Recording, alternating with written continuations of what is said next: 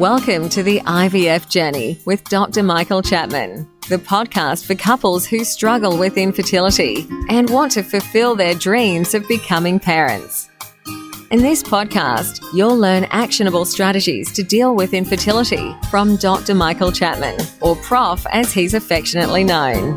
Prof is the co-founder of IVF Australia and is a leading Australian infertility specialist who has helped over 3,000 couples realise their dreams of becoming parents.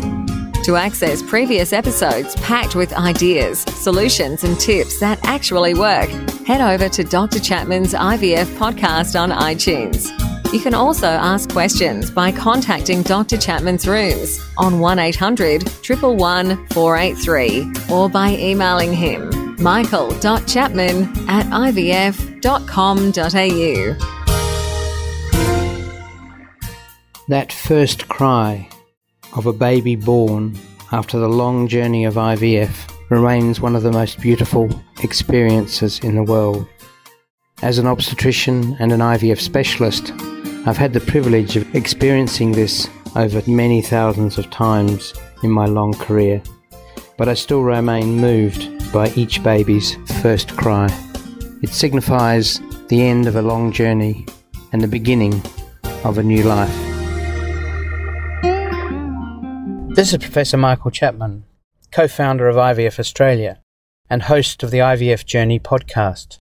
Thanks for tuning in. To access all the previous episodes, head over to my website, www.theivfjourney.com, and select IVF Journey Podcast from the navigation menu.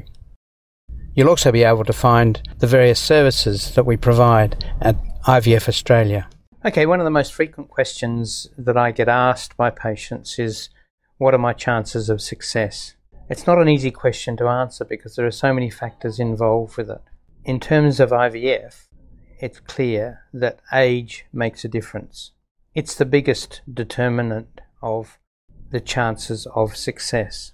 So with IVF, looking at the Australian database, if you start an IVF cycle, your chances at the age of 30 of taking home a baby from the first cycle is around 27%.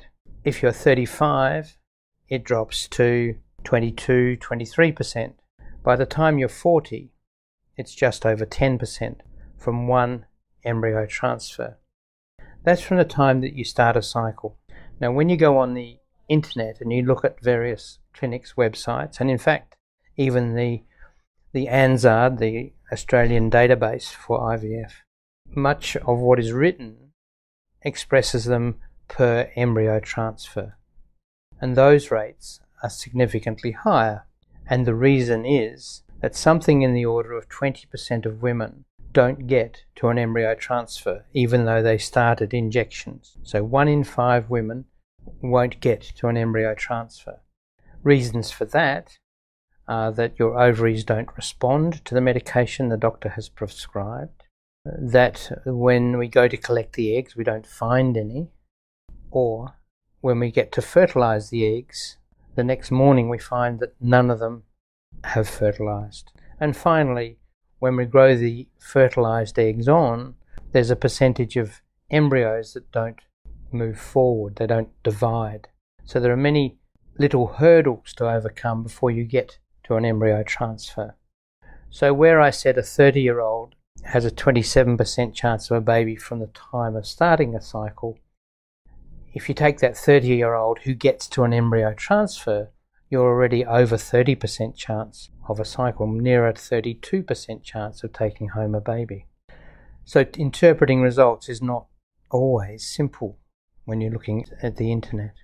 Your doctor is probably the best person to work that out, because not only will they take your age into account, but also other factors, the blood tests that they've performed on you, the ultrasounds that they've performed on you, will all add in to making a diagnosis and making a good prediction of what your chances of success are.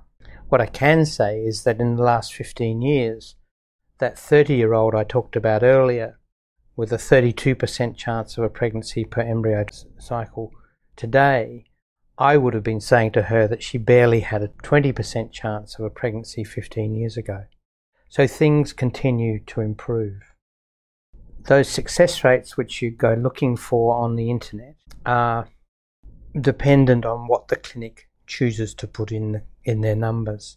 There is no standardised process, although the Fertility Society of Australia and the ACCC watch carefully to make sure that clinics aren't making exaggerated claims.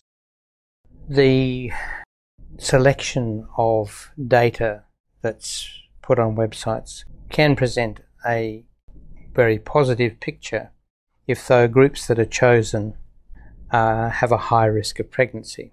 So a clinic that chooses patients under 35 years of age and talks about their pregnancy rates, they sound much better than a clinic that uses all their data, which in Australia would mean that 70% of their patients will be over 35, and that's far more realistic. So being observant of what the small print is very important. Other factors that can influence the pregnancy rates are what stage the clinic puts the embryos back in.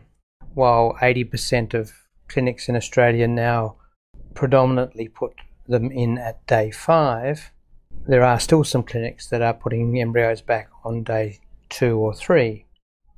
The reason that we changed to blastocysts is that those embryos have chosen themselves to be the best embryos, that in the laboratory they've grown on, whereas at day 2 transfers we really don't know whether that particular embryo was going to go forward and create a blastocyst. So putting day 5 embryos improves the pregnancy rate per embryo transfer. The other thing that improves pregnancy outcomes for blastocysts is if they have been screened for genetic abnormality. And again, clinics that include genetically screened embryo in their overall data are falsely elevating their pregnancy rates.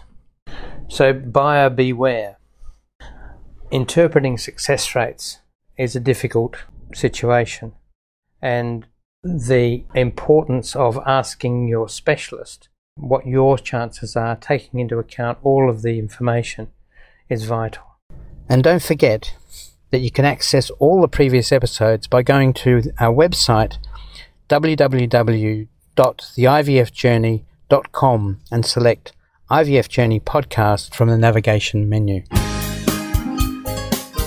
Thank you for listening to The IVF Journey with Dr. Michael Chapman, the podcast which helps couples negotiate their way through the IVF journey, all the way to parenthood. You can also ask questions by contacting Dr. Chapman's rooms on 1-800-111-483 or by emailing him michael.chapman@ivf.com.au.